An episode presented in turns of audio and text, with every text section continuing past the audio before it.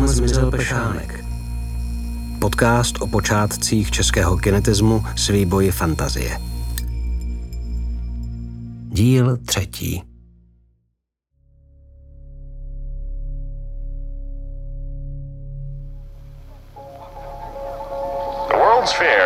Paris in 1937 was one of the most spectacular cultural events of the 20th century. 1937 held the last in a line of French World Exhibitions in Paris.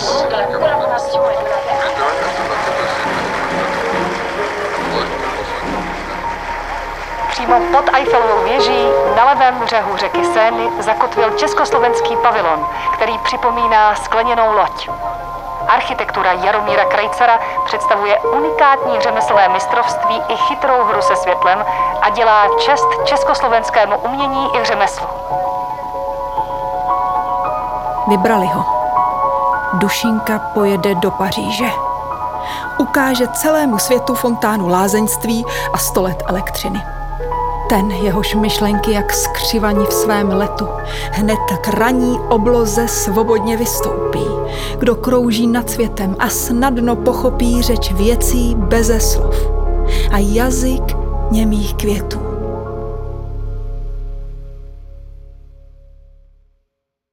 Posloucháte audiopomník. Na jeho pomyslném podstavci stojí napsáno Zdeněk Pešánek, český průkopník kinetismu, vizionář, umělec zítřka, utopista, dobrodruh. Ve 30. letech vytvořil ambiciózní multimediální projekt, který se mohl zapsat do dějin světového umění. Zazářil s ním na světové výstavě v Paříži v roce 1937 a tím to zhaslo. Proč Pešánkovi experimenty zapadly? Nepřála mu doba?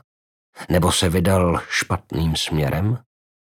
Otázky, které nedají spát naší hlavní hrdince Aně a které budou brzo pronásledovat i vás. V minulých dílech se Anna vydala na vlastní pěst do Kutné hory, aby pátrala po kořenech Pešánkovy rodinné historie a důkladně také proskoumala Zengrovu transformační stanici na Pražském Klárově. Anu už nepřekvapuje, že se jí přízrak horlivého kinetika zjevuje tak často. Je večer. Ana je doma. Sedí na posteli a zády se opírá o zeď. Kouše si red a loví v paměti jedno jméno. To musí dohledat přece. Jak to bylo? Něco jako... Znělo to podobně jako Erika Hníková, ta, co dělá dokumenty. Tak nějak. Tady, už to mám. Hnídková Vendula. Teorie a historie architektury. A mail je tady taky. Paráda. Třeba to vyjde. Vážená paní Hnídková, děkuji vám za skvělou přednášku o Zengrově transformační stanici minulý pátek. Moc se mi líbilo, jak jste mluvila o Zdeňku Pešánkovi. Připravuji do školy seminární práci na téma, jak interpretovat jeho dílo dnes a zajímal by mě váš názor. Měla byste prosím čas na krátkou konzultaci? Děkuji moc krát a přeji hezký den. Anna Tichá, třetí ročník FAMu. Tak, snad mi odpoví. Anna se spokojeně opře a ještě chvíli brouzdá po síti. Hledá fotky a informace ze světové výstavy v Paříži ve 37., kde Pešánek vystavoval svoje sochy v československém pavilonu. Jak to tam asi vypadalo? Aha, takže celá výstava se táhla od mostu Alma až k ostrovu Sině. To je docela velkorysý prostor. Oh, ty kráso. To postavili Němci a Sověti po hospodářské krizi takové megalomanské stavby a jen na půl roku? To vypadá, že se trumfovali, čí pavilon bude vyšší a hrozivější. Stojí přesně proti sobě. Sovětští kolchozníci hrozí srpem hitlerovské orlici, která na ně tasí drápy. A tady píšou, že oba pavilony dostaly hlavní cenu. To teda nevím za co. A tohle byl už kolikátý ročník? Dvacátý? první expo bylo v Londýně už v roce 1851. Mezinárodní výstava techniky a kultury. Když se ve 37. vydal na expo Pešánek, bylo hlavním tématem umění a technika v moderním životě, což mu mohlo docela sedět. Možná i proto ho tam přizvali. Prej měla výstava podporovat mír, tak to se moc nepovedlo vzhledem k tomu, že hned za dva roky začala válka. Tohle vypadá na nějaký dobový report. Časopis Stavba. A tady o té výstavě píše hlavní architekt našeho pavilonu, Jaromír Krejcar. Je to přímo z toho 37. roku. Mhm. Vnitřní řešení pavilonu je v naprostém rozporu s jeho prostorovou koncepcí a konstrukcí. To Krejcara asi dost vytočilo, takže se tam všichni mydlili o své místečko. To asi dával Pešánek tohleto. No já to tady vůbec nedávám. Vždyť je to strašné. Jedna katastrofa za druhou. Není tu pořádné světlo, nedá se tu s nikým domluvit. Moje světelné plastiky nesvítí. To je skandál. V mé fontáně není voda. Jsem tu zavola. Jak by asi na Pešánkovi stížnosti reagoval architekt Krejcar, který si s českým pavilonem taky užil své? Ale kolego, když se vašich sto let elektřiny rozzářilo a začalo hrát, já jsem byl ohromený. Vy jste přidal další dimenzi do sochařského umění. Ty plastiky ožily. Jen se obávám, jestli to doma ocení. My prostě musíme do světa, příteli. Ne, naopak, příteli. Potřebujeme, aby se lid u nás doma díval na svět jinýma očima. Aby se vám to nevymstilo. Ale ty dvě zlaté medaile vás potěšily, ne? Já teda taky dostal medaily. Jednu, že? Dáte si doutníček? Asi ne, že? Jak máte ten žaludeční vřet? A víte, že asi ano. Vem jas ten můj řet. Jo. Já jsem strašný nervák. Hm. Když jsem to viděl vevnitř pavilonu, jak málo máme místa pro své plastiky a jaké tam jsou technické podmínky, málem mě trefil šlak. Ale teď už jsem v klidu. Přežil jsem to, ukázal jsem svou práci světovému publiku a to jsem chtěl. Naši vystavovatele, a vás tím nemyslím, příteli, prostě nepochopili, že celá ta expozice měla fungovat jako sourodý celek. Kdyby mi to neskazili, tak by ve své synergii znamenala i pro jednotlivé obory mnohem víc než řada malých místností, na které ten krásný vnitřní prostor pavilonu rozdrobili. To máte pravdu. Nejhorší byla podle mě expozice skla a porculánu. To jsem nepochopil.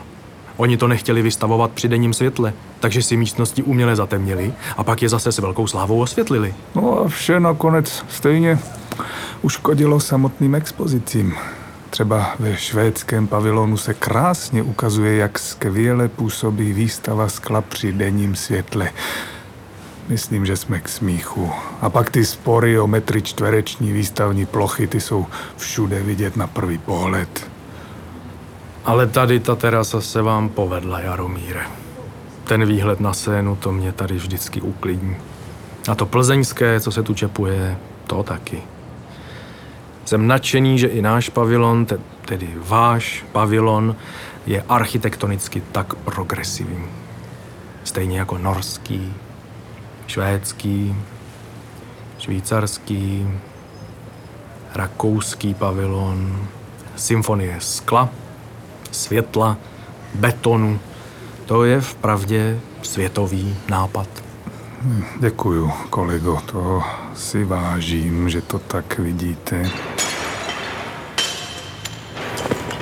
To je v, to je v patře. No to snad. Pro Kristovy rány, tam jsou moje plastiky. Jestli je někdo zničí, tak to bude můj konec. Jsou tak křehké. Šest let práce háji. Ono to nebude zas tak horké.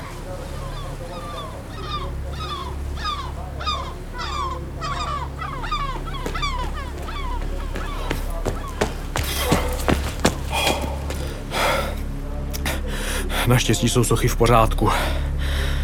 Oh, ale je to divné. Vypadá to, že se tam motal nějaký američan. Hmm, to je zvláštní. Ano, správce zahledl nahoře divného muže. Měl přes rameno velikou brašnu.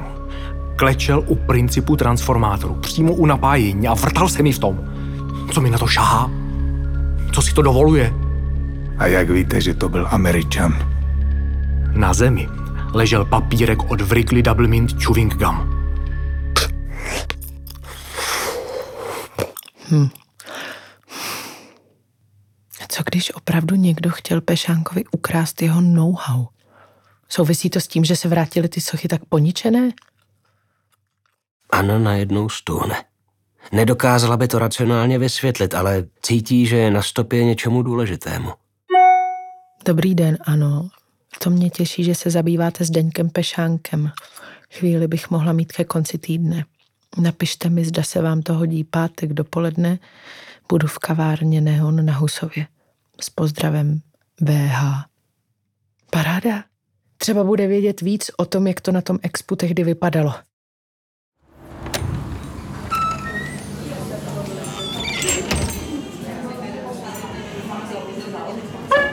Dobrý den, já Dobrý vám den. moc krát děkuju, že jste si udělala čas. Tak povídejte, co vás zajímá. Dobře, uh, tak abych nezdržovala. Mm, mě zajímá hlavně to expo v roce 1937 a chtěla jsem se zeptat, jak to tam vypadalo. No, určitě slavnostně, nádherně, paráda, ale je to v Paříži. Ale musíme si představit, že v době, kdy neexistovala televize, nebyl internet, tak vlastně taková výstava byla důležitým zdrojem informací pro širokou veřejnost. Mhm, takže taková událost vlastně, Událost sezóny. jako i třeba ne pro odborníky, ale prostě Každopádně to byla vlastně akce, která byla zaměřená především na široké publikum, kde vlastně jednotlivé státy nebo segmenty průmyslu, kultury se snažili nějakým způsobem zaujmout pozornost eh, mezinárodního publika. Mm-hmm. A pak v centru té výstavy vlastně přímo pod Eiffelovou věží se proti sobě prsily pavilony Sovětského svazu a Německa, které vlastně za dva roky uzavřely mírovou smlouvu a tím vlastně vznikl konflikt v Polsku. Já jsem se chtěla zeptat, jak se vlastně Pešánek mezi ty vystavované umělce dostal. On se tam dostal velmi jednoduše. Mm-hmm. Tehdy Ministerstvo národní osvěty a školství vypsalo soutěž pro československé umělce, kteří chtěli tedy přispět do státní expozice a on se svým návrhem uspěl. Mhm, tak to bylo jednodušší, než jsem čekala. Se občas povede. A co všechno tam Pešánek vystavoval? Vystavoval tam dva soubory svých prací. Jednak tedy uh, cyklus 100 let elektřiny, který měl být posléze instalován na fasádu Cengrovy transformační stanice na Klárově. Mm-hmm. A pak tam vystavoval takový velký artefakt, který se nazývá Fontána lázeňství. Mm-hmm. A to vlastně byla součást propagace turismu do českých lázeňských center. A rozhodně to tedy muselo stát za pozornost. No a jak přesně ta fontána vypadala? No, jak přesně to nevíme. Na to máme vlastně jenom takovou jednu chabou fotografii a několik pešánkových návrhů. Ale podle těch pešánkových vizí to měla být úplně jako spektakulární záležitost pro všechny smysly. V principu se vlastně jednalo o průnik dvou základních geometrických tvarů, kruhu, té fontány a potom čtverce. A v té fontáně vlastně měla být lidská torza, která tedy měla zřejmě si užívat nějaký wellness v českých lázních, ale mělo to být všechno jakoby smyslová záležitost, kde tedy pulzovala světla, hudba, proudila voda. Chci se zeptat, z jakého materiálu přesně byla ta lidská torza a byly to nějaký abstraktnější objekty, které měly prostě symbolizovat ta lidská torza? Byly to určitě jako abstraktní hmoty, takové jako objemy, které byly vytvořené z umělých hmot a uvnitř těch těles vlastně pulzovaly neonové trubice, které do toho měly dovnitř vnášet nějaký rytmus, pohyb lidského těla, lidské existence. Takže to mohlo třeba vypadat i jako takové žíly a orgány Mm, vnitřní určitě, těch lidí, určitě. které se právě vyzdravují v těch lázních. Jo, jo, jo. No a byl ten náš český pavilon opravdu tak výjimečný? Mohl být.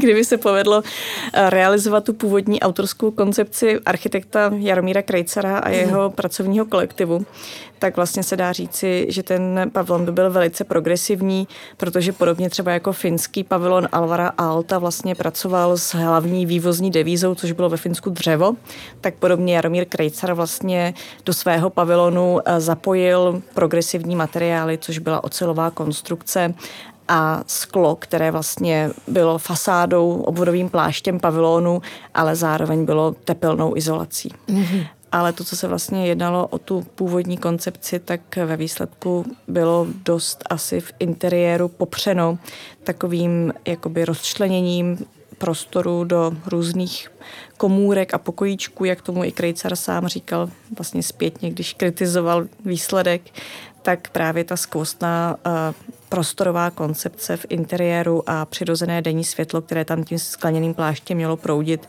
tak bylo asi dost zmařeno. Já, když jsem se dívala na fotky na webu, tak mě třeba zaujalo, že ve španělském pavilonu byl vystavený Picassův obraz Gernika, kde kritizuje válku.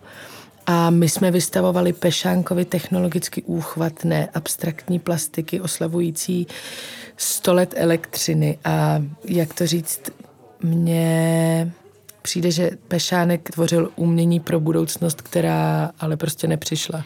Tak umění může být utopické, ale myslím si, že Pešánek, který vlastně byl Čechoslovák, tak byl svědkem toho, že po oboru Československa se staví vlastně betonový pevnostní systém. V roce 1937 zemřel prezident Masaryk. Sám Pešánek byl přesvědčený komunista, takže určitě musel mít vyprofilovaný názor na dobové hnutí, které eskalovalo na mnoha místech planety, ať už to prostě byl otevřený vojenský konflikt mezi Čínou a Japonskem, občanská válka ve Španělsku, velké čistky ve stalinském sovětském svazu, takže on určitě nebyl zaslepený pouze pro své umělecké dílo, ale asi musel vnímat tíživou dobovou realitu. Mm-hmm. A pokud si vlastně uvědomíme, že on pracoval s nějakými technologicky progresivními materiály, tak to je přesně to, co se vlastně za pár let v té druhé světové válce velice zúročilo. Mm-hmm. Ta výstava trvala půl roku a když se ty sochy vrátily zpět do Prahy, tak jak jste na přednášce zmiňovala, tak byly poničené. Eh, není možné, že by ty sochy ve Francii někdo záměrně zničil nebo je chtěl třeba ukrást? No, to je zajímavá úvaha. Prosím.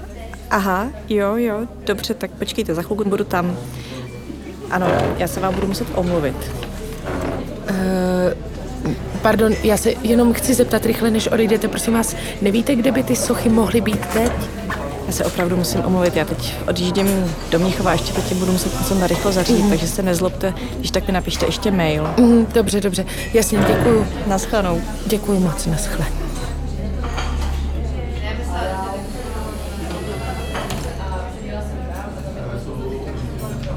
Anna sedí ještě chvíli u stolu. Jaká náhoda, že se nedozvěděla odpověď na tu nejpalčivější otázku. Současně jí vrtá hlavou, jak se asi Pešánek cítil po návratu do Prahy. A co říkala na jeho pařížské historky Jena, jeho žena.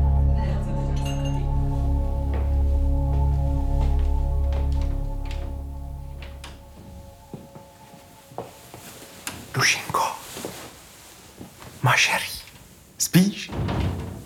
Tvůj zlatý pešánek se vrátil utáhaný jako. Nespím, nemůžu. Čekám na svého světoběžníka.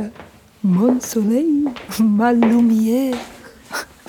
Pojď si zalézt pod duchnu a povídej, jaké to bylo. Strašné, Jeninko. Všechno mi tam zkazili.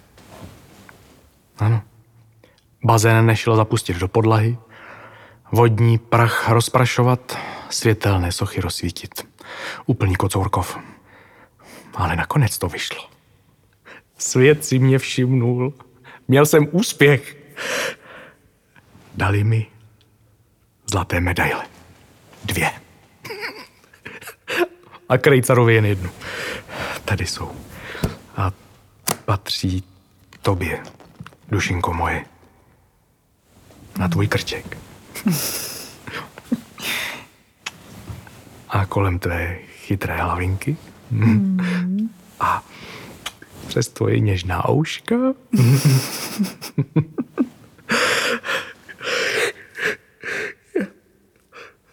A teď si, Dušinko, odpočí.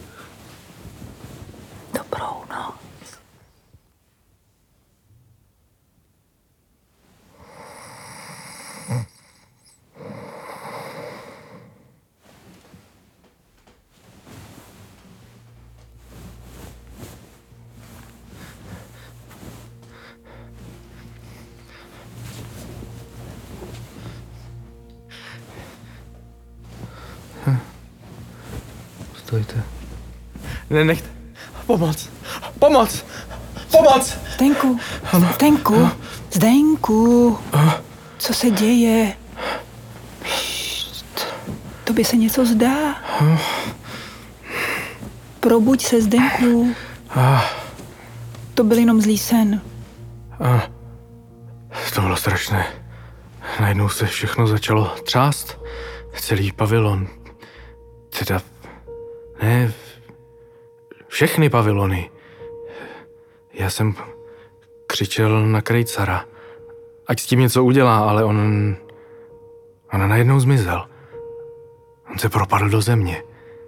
A, a ta orlice, která seděla na střeše německého pavilonu, ta náhle vzlétla byla. Ona byla obrovská. Překryla slunce a, a pak nalítla na Eiffelovu věž a ta, a, a ta se prostě přelomila vejpůl. To je... To je jenom zlý sen, něco ošklivého se ti zdálo. Ano, Všechno dobře dopadne. jo. Možná ne hned. Nejdřív to asi bude zlé. S touhle zemí, s uměním, s náma dvěma. Buďme šťastní. Teď hned, Pešku. Každý den, dokud máme čas. A toho času moc nebude. Ve 39. Hitler zaútočí na Polsko. Tahle válka zničí kde koho a kde co. A jak jste to přežili vy s Jenou? Museli jsme se z Prahy odstěhovat na naší chatu do Louňovic. Němci po mně chtěli, abych pro ně udělal pomník padlým letcům. To jsem samozřejmě odmítnul, takže jsem v Praze nemohl zůstat. A ty moje sochy už se na Zengrovku nikdy nedostaly. Tak jsem aspoň v 41. vydal konečně kinetismus. Válku jsme nějak přečkali, ale pak v 48. má milá jedna zemřela. To je mi líto. Bylo to pro mě těžké. Chyběla mi všude. Doma i v ateliéru. Ale zároveň jsem viděl, jak se svět začíná obracet k lepšímu. Věřil jsem, že to bude právě socialismus, který v té složité situaci po válce přinese naději. A že budu mít konečně možnost naplnit svoje vize. Že vybuduji světelné město, které slouží všemu lidu. A plánů jsem měl stále dost.